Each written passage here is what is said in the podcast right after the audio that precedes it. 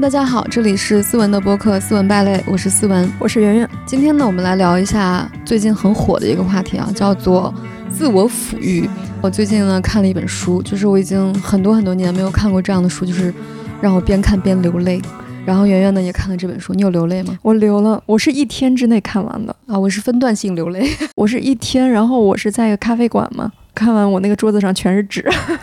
之前别人跟我说那本书看了之后会哭，我还不相信。这本书的名字叫做《不原谅也没关系》，他用很大的篇幅讲了一下自我抚育这个话题，但这本书的主题其实是探讨一种叫做创伤的类型，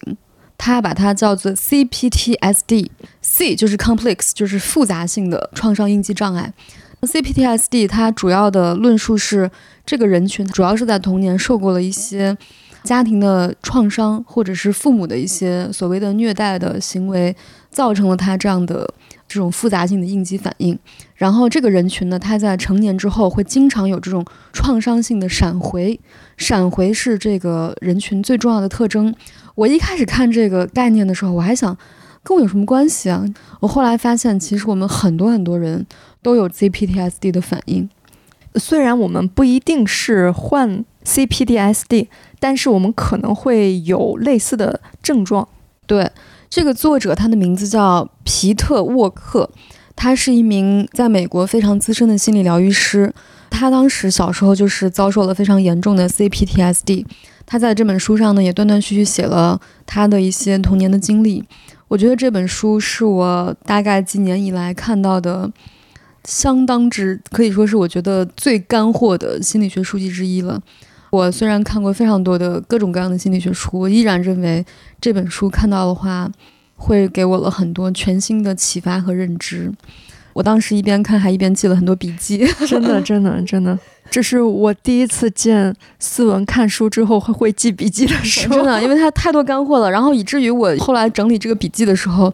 我突然发现还有很多概念是值得我再去看一看挖一挖的。就是我们一开始不是说那个自我抚育的概念嘛，其实这个概念在小红书上还蛮流行的，很多人会用一个标题叫做我成年之后我将自己再重新养育一遍。第一次听到这个说法的时候，我当时真的很就是怎么说呢，就有点被戳中的感觉，因为它是个很新的概念，但其实我又觉得它又非常旧，因为每个人成长之后他其实都得面对一个这样的话题，如何将自己的内心重新养育一遍。我是觉得它非常难，你父母都没有做到的事情你可以做到吗？或者你能把它做得更好吗？那我肯定做得比我蛮好。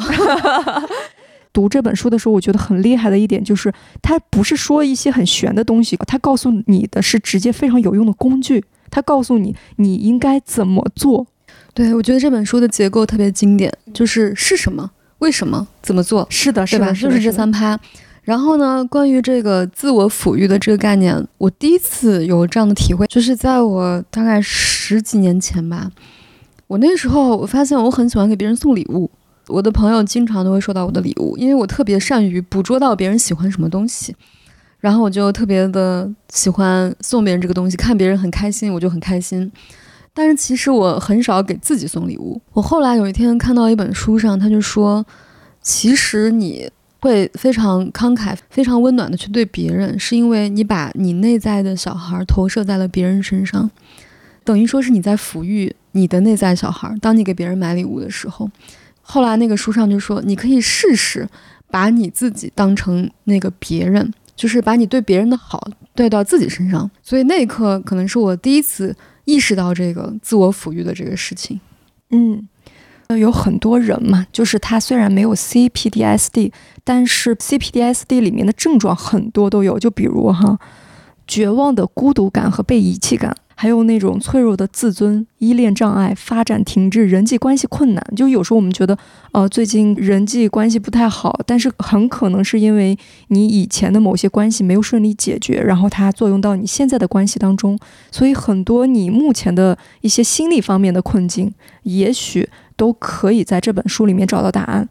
对，而且我觉得这本书它提供了一些童年的受到创伤的类型。就是本来呢我都会觉得童年受到的创伤不就是父母对你的那种打了骂了，然后对你的一些情感上的虐待了，但他其实说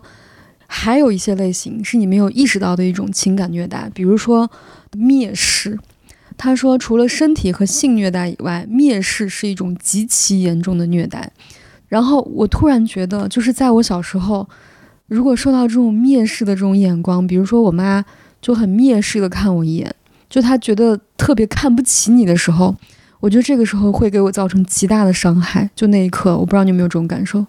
我觉得我感受到的不是蔑视，是忽略。就是你想要什么，但是他给你别的东西，他觉得你想要另外的东西，他不顾你自己的想法，忽略你真正的感受。忽略也是一种情感虐待。当然不是说忽略了我的那个生活条件，只是说你自己内心的感受。因为我妈小时候常会说，你小小孩懂得什么。对。然后呢，那个书上推说奴隶社会的时候，奴隶主就会用这种蔑视跟忽视来摧毁奴隶的内心，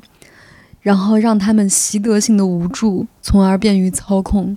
所以这种东西是非常吓人的，就是蔑视跟这种情感忽略的这种东西。这本书里面提到了一个非常非常重要的情绪，就是上一期我讲过的那个羞耻感。情感操控你的人，他会用各种各样的方式让你感到羞耻，而他这本书把这个羞耻叫做毒性羞耻。就这种羞耻是非常有毒的，让你觉得你很差，让你为自己感到羞耻，是一种最简便的操控方式。所以我在读到这一段的时候，我就回想起了很多我小时候感到羞耻的时刻。比如说我妈就是领着我到大街上，她突然就躲起来了，我才三岁，然后我就在那里不知所措，不知道她去哪了，然后我又觉得不好意思喊出来，就是那一刻我其实是有羞耻的。比如说我跟他说话，他完全没有听见，我不知道他是真的没有听见还是他懒得回应我，就是这种不回应的时刻也让我感到羞耻，就是让我感到说我说这句话是个错误。所以我后来发现，如果我跟别人说话，别人没有听见，我那一刻就会很紧张，或者是我会很尴尬。就比如说我说，哎，圆圆你喝这个吗？然后我说完之后你不回答我，或者是你有意或者无意的不回答我，我此刻都会感觉很尴尬很难受。我需要鼓足很大的勇气说，哎哎，圆圆我刚刚问你你要喝这个吗？就是我要确认一下别人是不是真的没有听见，还是故意在不回应我。我觉得有时候还会这样，就是比如你上班的时候，隔壁的同事在发零食，你就很怕发到这个地方他没有给你。对，这就是一种被忽略和被无视的这种羞耻感。对，而且我觉得你小时候被这种忽略，你的父母也不觉得有什么大问题。就比如如果你从小是被虐待的，呃，显性的，他打你，他干嘛，其实你长大很容易出来，因为你知道他对你不好。但是如果你是被忽略，然后或者是被这种很微小的东西蚕食的话，你长大的时候你很难对你妈说，是因为我说的某句话你不搭理我，所以我恨你。对，就其实对于人类来说最可怕的事情就是没有回应。不是之前有一个什么美国的科学家做一个实验，就是让小猴子出生之后只给他们提供食物，但是不让猴子的妈妈抱他们，然后那些小猴子很快就会死去。其实小孩子包括我们大人也是需要一种回应，需要一种连接感。如果没有连接感，你就会陷入这种死一般的感受，就是这种羞耻感。就像刚刚你说你说父母打你，你还可以说啊、哦，我妈妈打我，我就寻求帮助，对吧？但是如果他不回应你，他不但会让你恐惧，他还会带给你羞耻。这种羞耻是没有办法让你去向任何人求救的，所以这是一种极其可怕的一种感受。这个就是 C P T S D 的一个重要的诱发因素。我看过很多电影哈，就很多很令人难受的电影，是那种很压抑的剧情片啊之类的。但是我觉得目前为止让我看过最难受的一部电影，就是日本的一部电影叫《无人知晓》，是枝裕和的。对，真的太让人难受了。就是四个小孩，他们的妈妈遗弃了他们，然后那四个小孩就是互相相依为命，他们每天就是无所事事。我觉得那个电影用很大段的那个留白描述了那些小孩的无所事事。比较后面的一个情节就是他的妹妹死了，然后他嗯拉着一个行李箱，把自己的死去的妹妹放在那个行李箱里面去埋葬她，而且他没有用任何煽情的音乐或者干嘛，他就当做一件非常普通的事情。哎，然后说到那个闪回哈，我觉得我看到他那个闪回这个概念的时候，我就发现其实很多时候确实就是用这个精神分析的理论来讲的话，我们现在成年人的很多情绪其实都是童年时候遭到的情绪的一个闪回。就你小时候遭遇过什么样的创伤或者什么，你现在的情绪是跟小时候非常类似的情绪。所以很长一段时间，在我接受心理咨询的时候，我都会去挖掘自己。比如说今天我很不开心，我就会去分析我这是什么类型的不开心，我这种不开心的这种情绪在我小时候有没有出现过类似的东西，它是为什么会出现类似的东西，我是在一个什么样的情境下第一次出现这样的情绪，我就会去去到那个情景去回溯这个东西。包括我看到那个黑暗荣耀那个东恩，他不是每次听到那个烤肉的声音他就会崩溃，就他小时候遭受过很多那个烫伤的虐待，他听到烤肉的声音他就会痛苦的缩在一起，就这样，这就是一种很显性的闪回。但很多时候我们不知道自己这个东西是什么情绪，然后这个时候呢，就是这本书它就会提供很多方法让你安静下来。比如说它有一页我记得叫做什么怎么样处理闪回情绪的工具箱，大概有十三到十五个步骤帮你去处理这个闪回的情绪，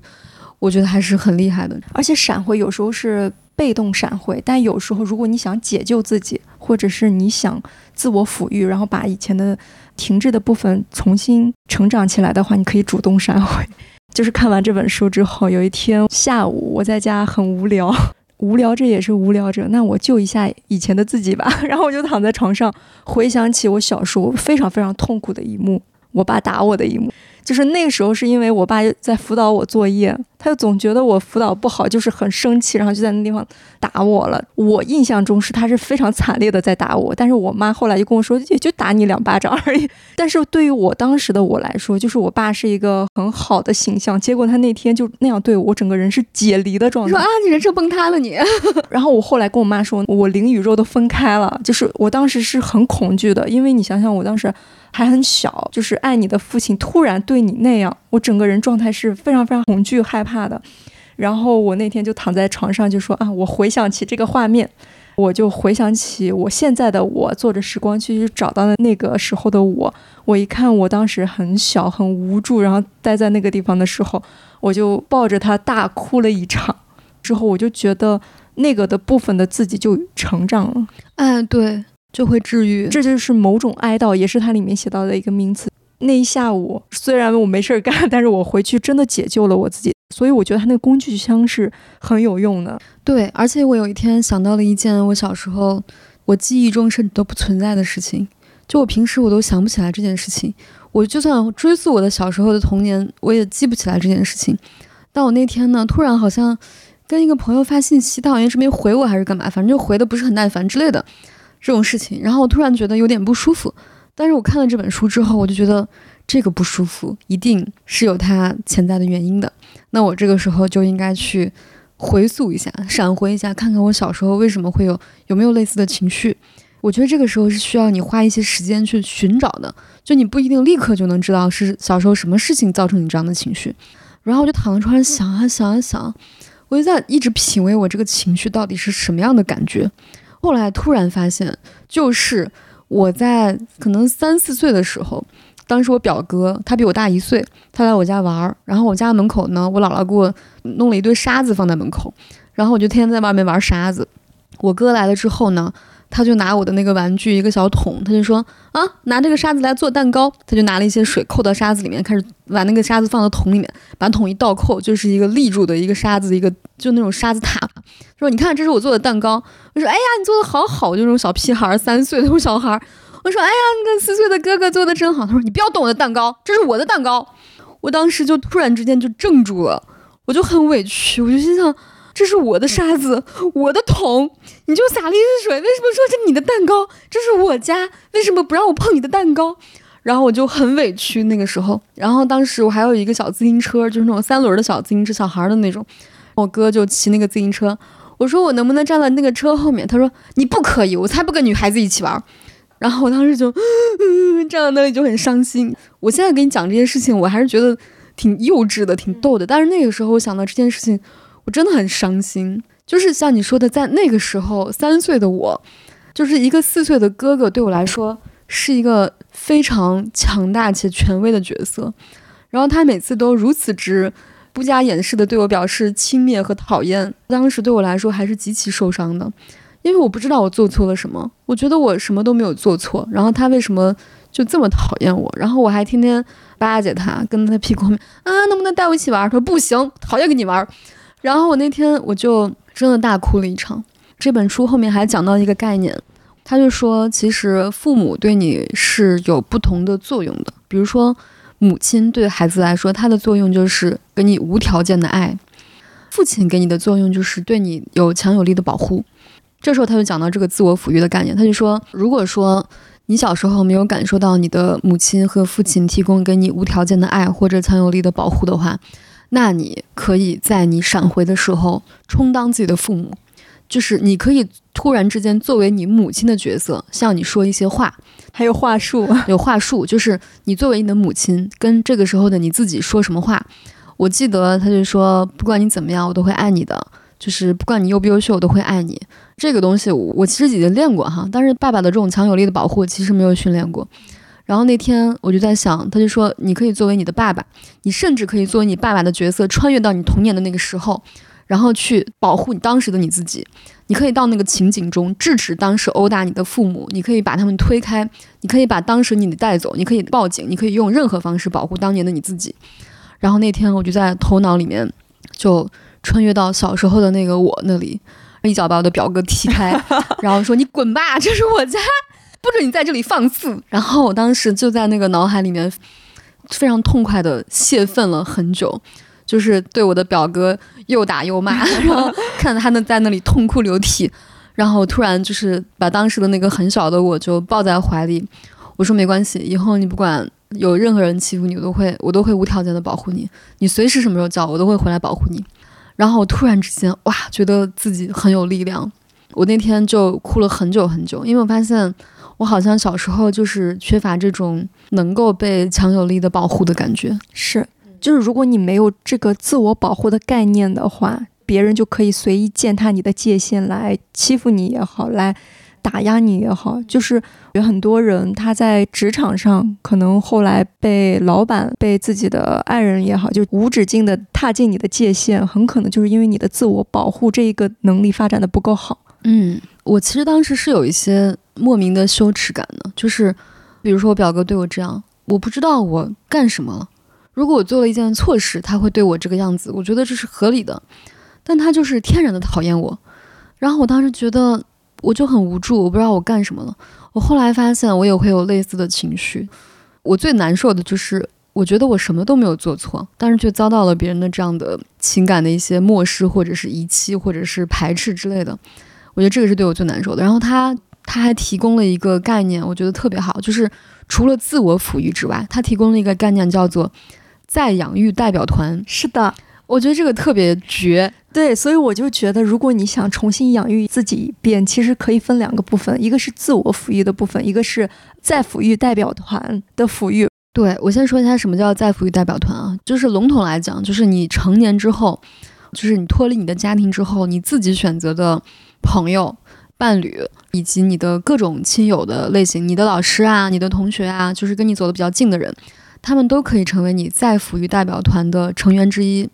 所以说其实很多人说啊什么谈恋爱什么伤心什么的，但我觉得谈恋爱其实是有一定意义的，因为你会感受到别人给你的爱，这个爱它其实我觉得就像一个银行卡一样，别人会把他给你的爱存到这个卡里面，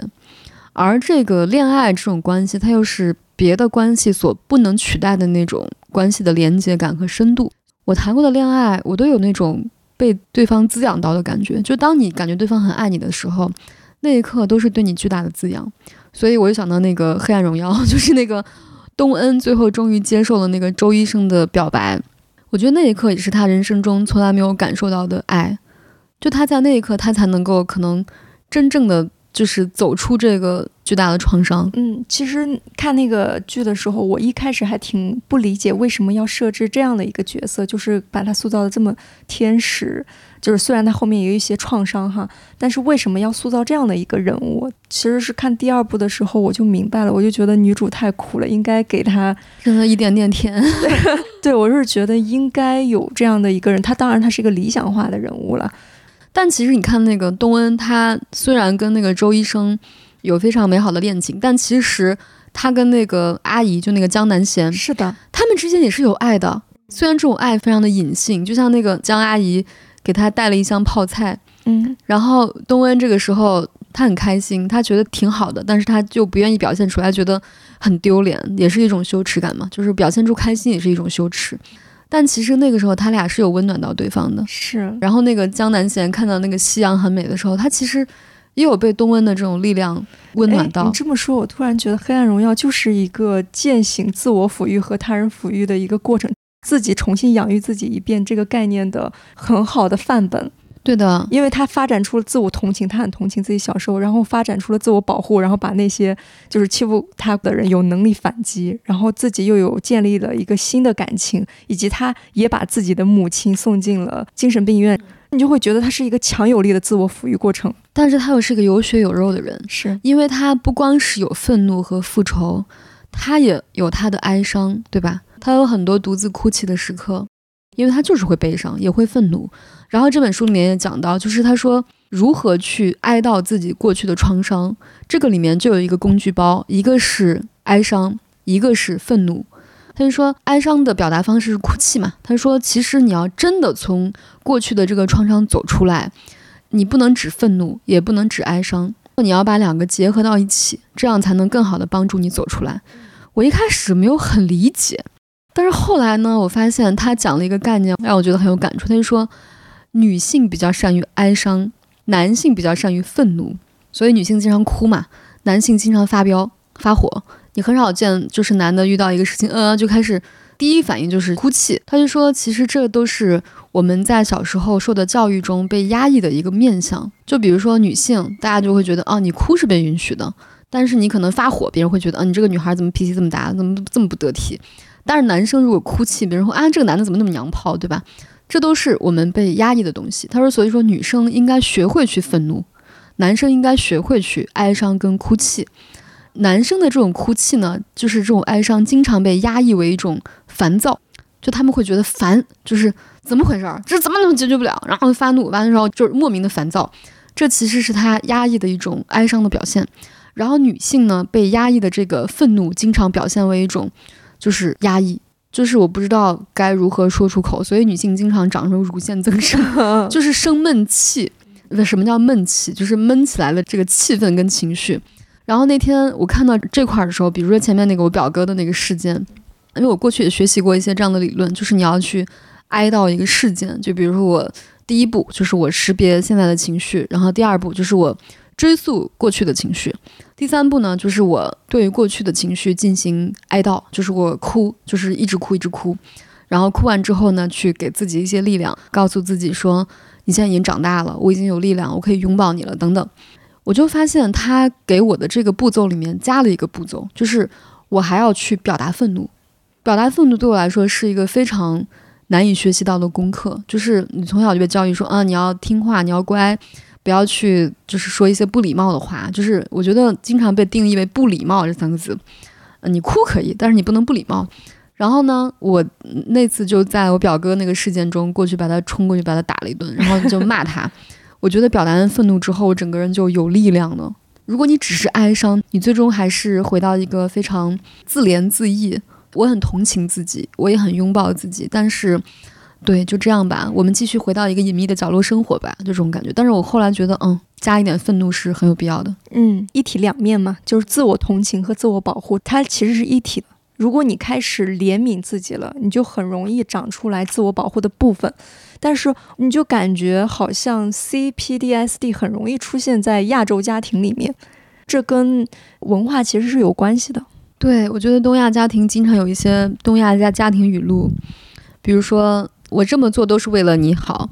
就实际上大家都知道不是为了我好、嗯、是的，就是每个人天生他其实都是本性具足的，他是一个很健康的状态，他其实是有自我保护的部分的，但是因为你父母的原因，他可能就把那些保护给弄掉了。就比如我小时候就手被刮到了，然后我就说啊疼什么，我妈就说她说哎学习没学好，倒是挺会心疼自己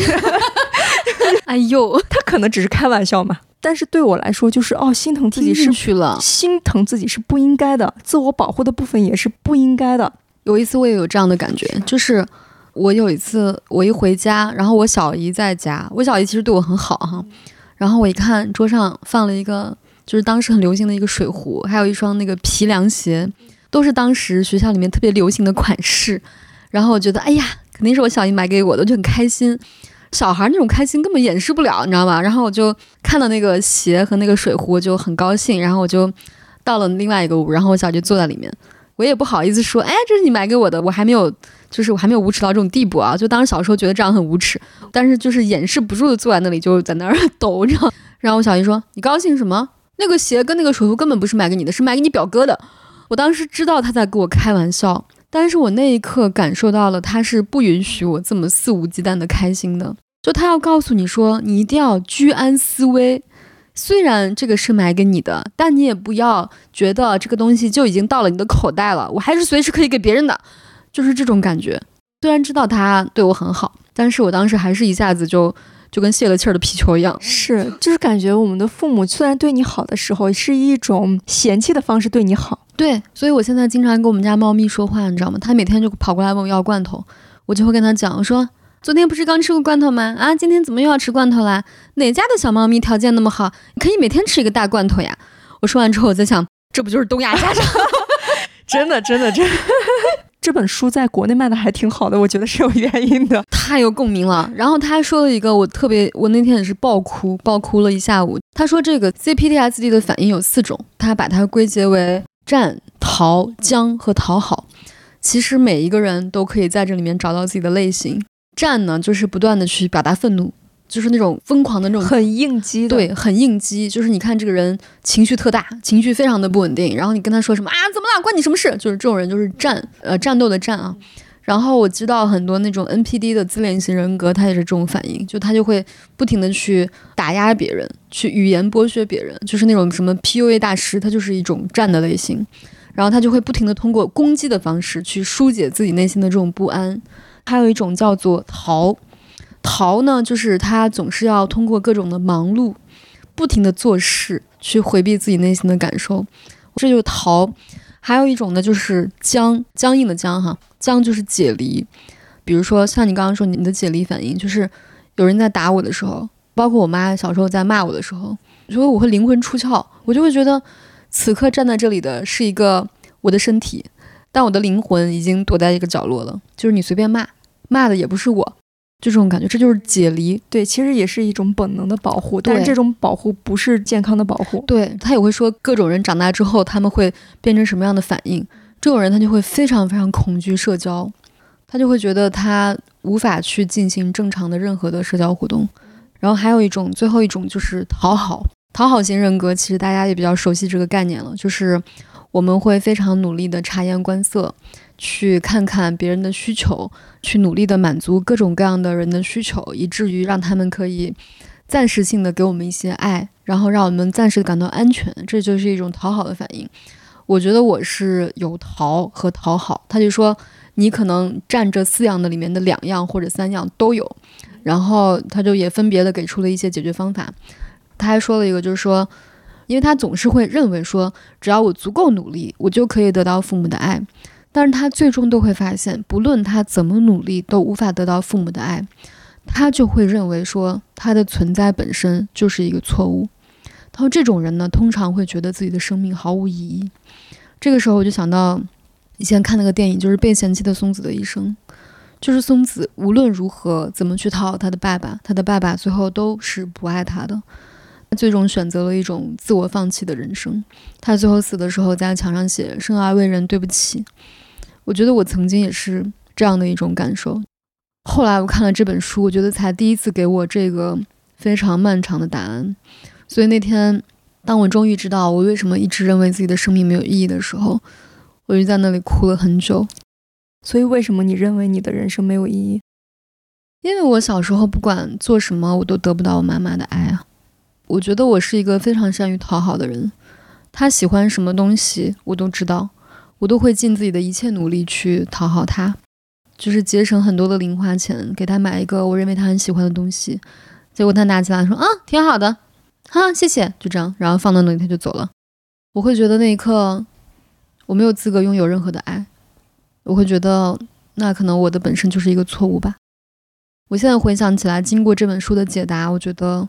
是这个原因。嗯，但是你现在长大了，你就明白，不是因为你妈不爱你，是因为你妈没有能力爱人。对，就她也是一个病人，嗯、所以她就是病人是没有办法给你很健康的东西。所以说，我真的深刻的意识到了这件事情，我才会明白说，哦，原来她不是不想爱我，她也没有办法爱她自己，她就是这么一个人。但是呢，我们很多时候意识不到，其实我们健康人的人格中也有很多病态的面向，对吧？他有时候做这件事情就是因为没办法，他也不想这样伤害你，但他就是这么个人，对吧？你也没有必要原谅他。对，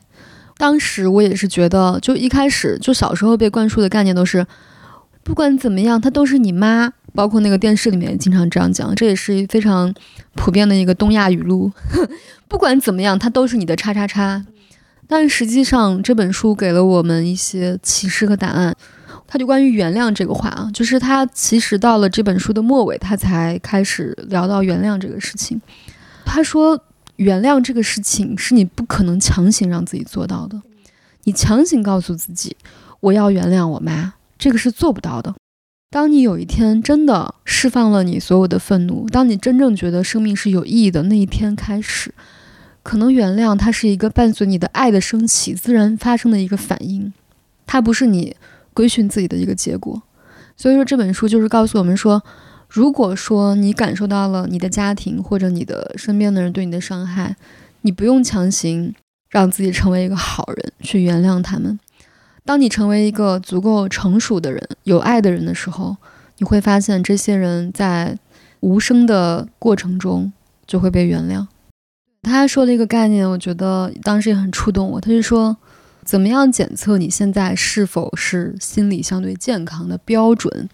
他就说，其实当我们在开心跟幸福的时候，我们就特别容易拥有坚定的自尊，但是呢，在我们遭遇失落、孤独和困惑，无法控制的不公和意外的错误，并因此受到情绪伤害时，还能保持自爱和自尊，才表明你的心理在更深层面是健康的。是的，所以呢，这件事情就让我觉得，哇，就是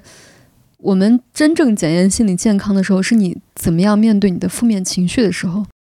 他还写了一个觉得也很好，他就说，嗯，如果我们有一个足够好的母亲。他就说，什么叫做足够好的母亲，就是父母的行为具有合理的一致性，并且给予的爱和支持较为稳定，孩子就会在成长过程中具备强大的自尊和建立亲密关系的能力。我觉得他这个副词用的很好，就是父母的行为具有合理的一致性，然后呢，并且给予的爱和支持较为稳定，就是没有人可以绝对稳定，但是他只要较为稳定，然后孩子就会感觉到巨大的安全感。以及他说，什么叫做足够好的人，就是我们怎么定义自己是一个足够好的人。他就说，一个人的本质上心地善良，努力做到公正，也不可能完全公正，就是努力做到公正，并且大部分时候都能履行自己的承诺，这个就已经是一个足够好的人了。他还说，那个就是当你的这个父母小时候对你有严格的规训之后，然后你长大之后，你会内化出一个你的父母代替你原来的父母继续规训你，就是你经常提到的这个概念嘛。所以我经常就是这样，我小时候就是一个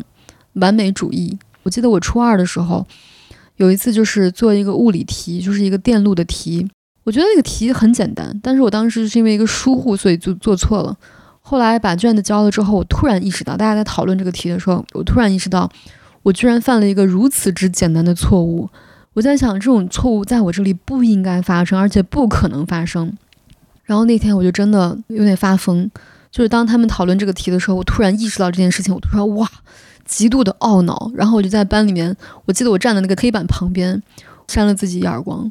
当时我的一个好朋友在旁边都惊呆了，他说：“啊，他说你为什么要打自己？”我说：“我觉得自己太蠢了。”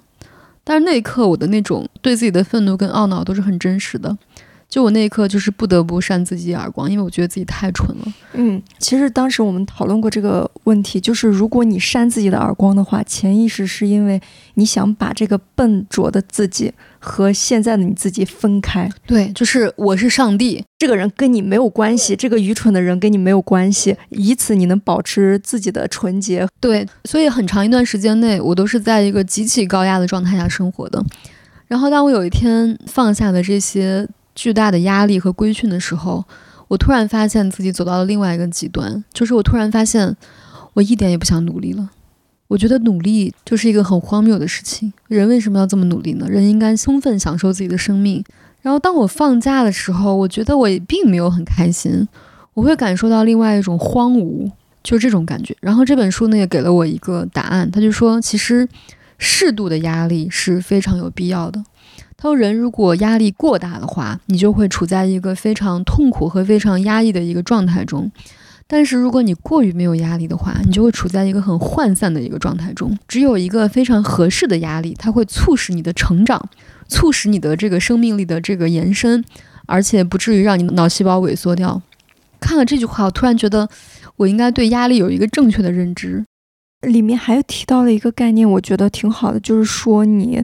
可能受过创伤，但是等你的这个创伤痊愈之后，全部发展之后，你可能比那些完全健康的人的生命更丰富。对，你体验过创伤之后，你会发现哦，你的生命的深度如此之深刻。并不是说健康的人不好，只是说他们的感受不太一样、啊、因为如果你把自己重新抚育了一遍，把自己从创伤里面救出来之后，你以后在面对创伤的时候，你其实能够很好的消解，因为你知道是创伤又来了，或者是你困难又来了，你可以应对他们比较自如。但是那些健康的人来说，他们在遇见那些重大的打击的时候，他们没有这种恢复功能，没有打过预防针。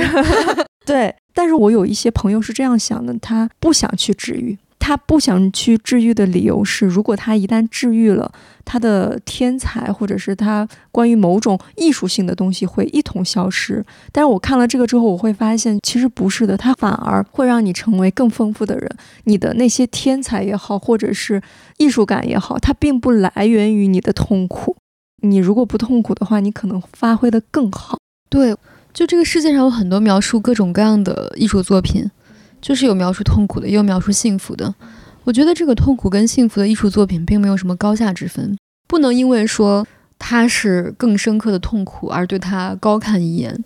那有很多描述幸福快乐的东西也非常的深刻，我们可以幸福的快乐的很深刻，我们不用去沉浸在我们痛苦的高贵的精神世界中，就是不用为了深刻而去痛苦。对，我有一个事情，就是我当时也不算困扰吧，就是我心里面会有这样一个想法，是以前一个摄影师跟我说过他们的理想，就是说他们描述艺术家是什么样的，就是少年成名，到二十多岁的时候到达人生顶峰，做出来杰作，然后死了。他们在讲这个的时候，我隐隐约约感到哪里不舒服，但是我说不出来。现在我感觉到了，他们觉得艺术家是那样的，是因为就是他以为的那个艺术家不敢直面平庸的自己，他不敢为平庸的自己负起责任。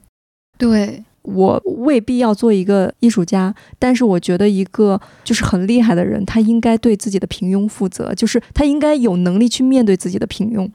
对，然后呢，他还说到最后，他就说说了很多方法论，就是我们如何从 C P T S D 中救赎自己，以及重新抚育好自己。他说了几个几个实用的步骤吧，就是说如果你想重新把自己养育一遍，它可能是非常重要的一些方法论。对，第一个就是我们刚刚所提到的那个闪回的一个情绪管理，就是我们如果识别了自己的情绪，就可以倒回去看一看你小时候有没有类似的情绪，以及当时你小时候遭遇到了什么样的情况引出你这样的情绪。你可以对那个时候的自己进行哀悼，这个哀悼呢包括哭泣和表达愤怒。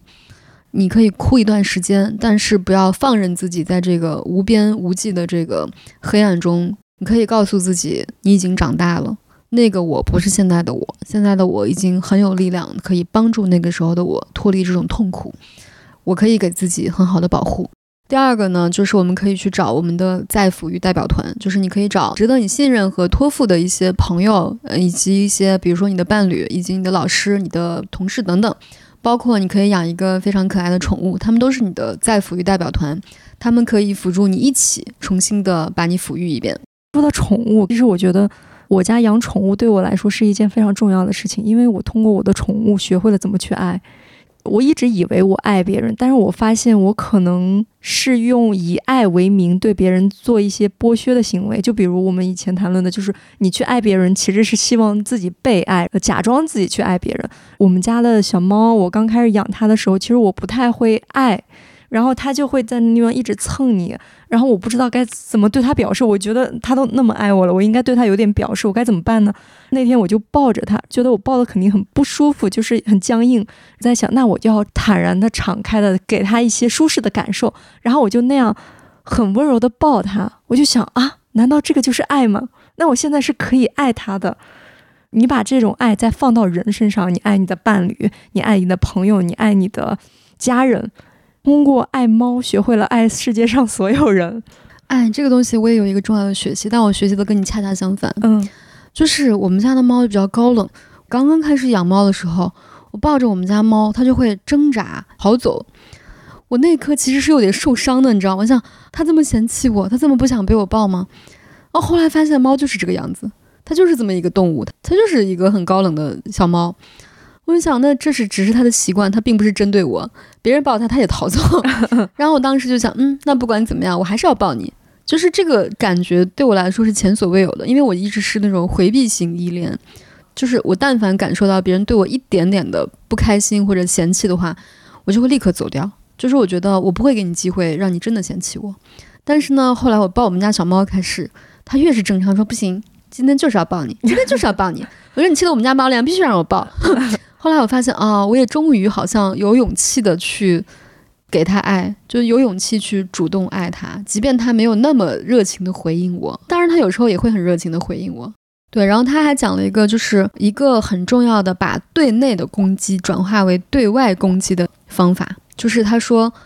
你要学会把羞耻转化为愤怒。我觉得这个非常重要，就是羞耻只是我自己对内攻击，我就是隐藏在一个角落，我就是对自己攻击，我好丢脸，我好羞耻。当你有一天你会发现这个羞耻它是可以有对象的，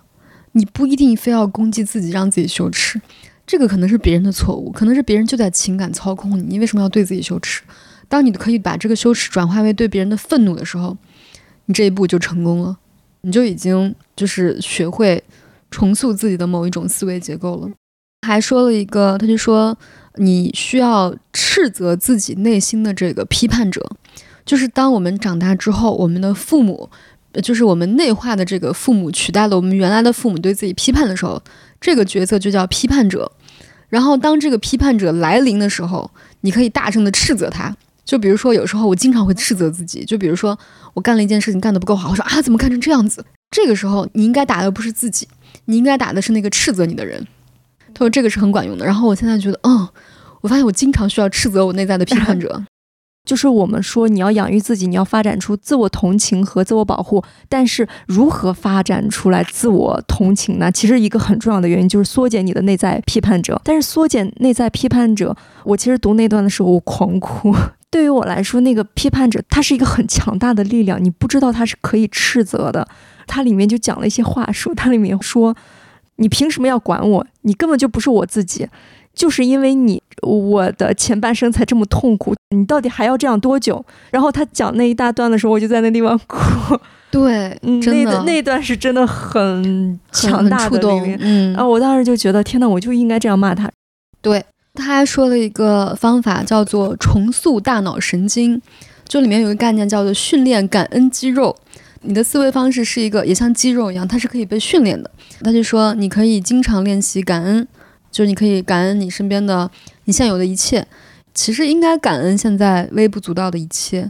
我们现在应该感恩我们还有这样的一个播客可以跟大家聊天，对吧？然后我们可以感恩说我们俩可以坐在沙发上这么 peace 的，对吧？这么开心的去聊这些话题，我觉得这都值得感恩。然后他说当你训练的足够多的话，你的这个肌肉会生长出来，你会发现值得你幸福的事情有很多很多。当你做了足够的训练的话，你的这种自我毁灭式的神经回路是可以被消除的。是因为有时候我们一旦遇见什么不太好的东西，我们第一反应就是我应该自我毁灭，我不应该存在，我应该消失。但是如果你经常感恩自己的话，你的自我确立、自我存在感是很强的，因为你知道你自己存在是有理由的，之后你的自我毁灭感会少很多。对的。他还说了一个，就是人为什么总是紧张。我就发现说，其实我小时候经常处于一个很紧张的状态，我那个时候就特别容易失眠，睡眠不好，十几岁开始失眠，然后经常心悸这种感觉。他上面说了一个答案，他说紧张是对自己感受的防御，我觉得是很对的。就你很怕感受到自己那种汹涌的感受，就是那种愤怒也好，那种黑暗也好，那种弥散性的那种毒性的羞耻也好，就是不想感受到这些东西，所以我在防御它。然后当我防御它的时候，整个就是紧张的，就是这么一个状态。就是当你不认为你的感受值得被防御的时候，你才会变得松弛。我觉得具有松弛感的人，他们都没有那么要脸。虽然这个形容不是特别好，但他们真的没有很 care 别人的看法或者别人的评价之类的。你看金敏喜，对吧？松弛感的典型。当然他的松弛感是我们不能模仿，因为他还有巨大的美貌以及天生的一些一些能力吧。但是你看他也做了很多为媒体所报道的一些什么绯闻了、花边新闻了一些事情，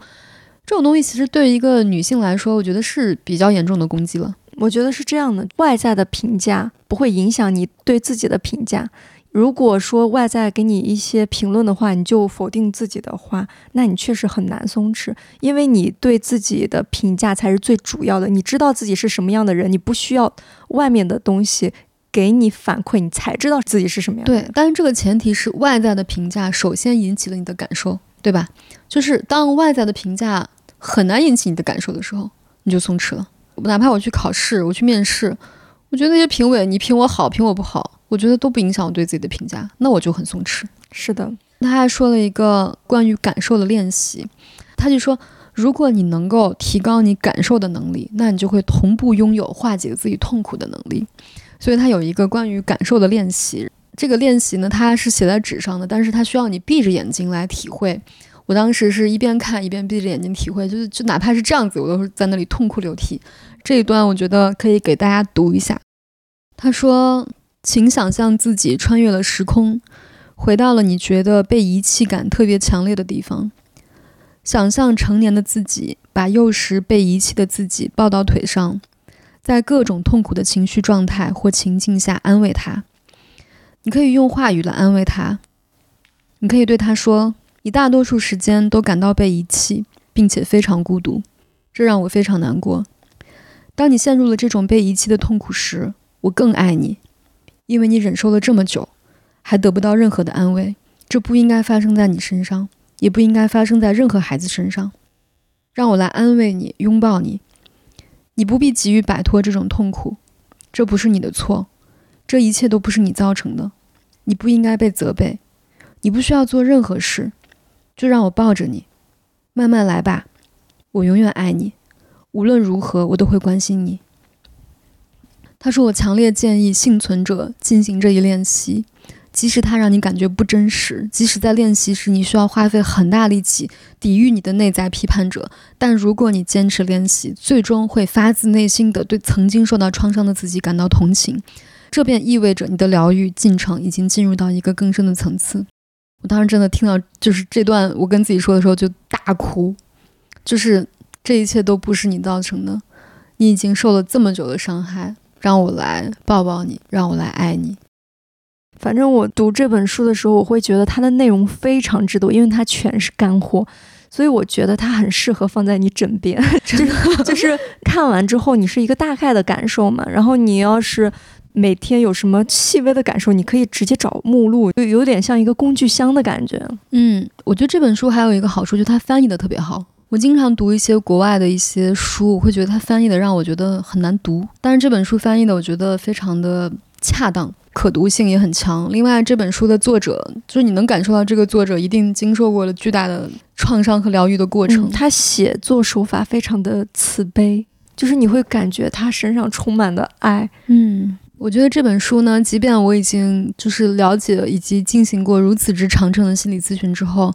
依然会带给我很多新的概念跟启示。我本来觉得我已经很健康了，我最近发现啊，还是有一些部分可以去提升的。当然这个又是我比较完美的内在批判者在告诉我的事情。我在想，我最近确实好像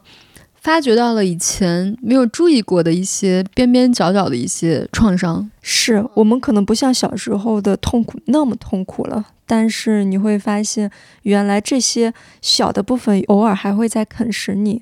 对的，所以说我特别特别推荐这本书啊，叫做《不原谅也没关系》。希望大家读完之后都跟我和圆圆有同样的感受，就有这种强烈的震动和巨大的疗愈感。而且我读这本书的时候会有一种，就是他说不原谅也没有关系，但是我感觉我有一种被原谅的感觉啊。对，就是自己会感觉到自己，我内在的批判者，我好像也原谅了他，同时我也原谅了那个被我的内在批判者批判的那个愚蠢的自己。我现在就是特别的怜爱自己。我以前觉得怜爱自己是一件非常羞耻的事情，但是我发现如果你没有办法爱自己的话，你很难真正的爱别人。对，即便爱别人也是一种拙劣的模仿。你如果没有爱自己的能力，你去爱别人，这个叫牺牲；你有了爱自己的能力，你去爱别人，这个叫慈悲。这个是完全不同的东西。我不是之前说我没办法喜欢自己的小腿吗？但是我发现我没办法喜欢自己的小腿，是因为我之前很少感受到的。你突然说你爱一个你自己感受不到的东西很难。我就觉得人如果无法爱自己的话，是因为自己也没有办法感受到自己。你要先感受到它，然后再爱它。对，今天我觉得今天聊的还蛮有感触的，就聊了一本最近让我和圆圆都非常痛哭流涕的书啊，推荐大家就去看看吧。然后也希望大家都有能力去抚育自己和爱自己的每一个部分。那我们今天就这样，今天就讲到这里。嗯，好，拜拜，拜拜。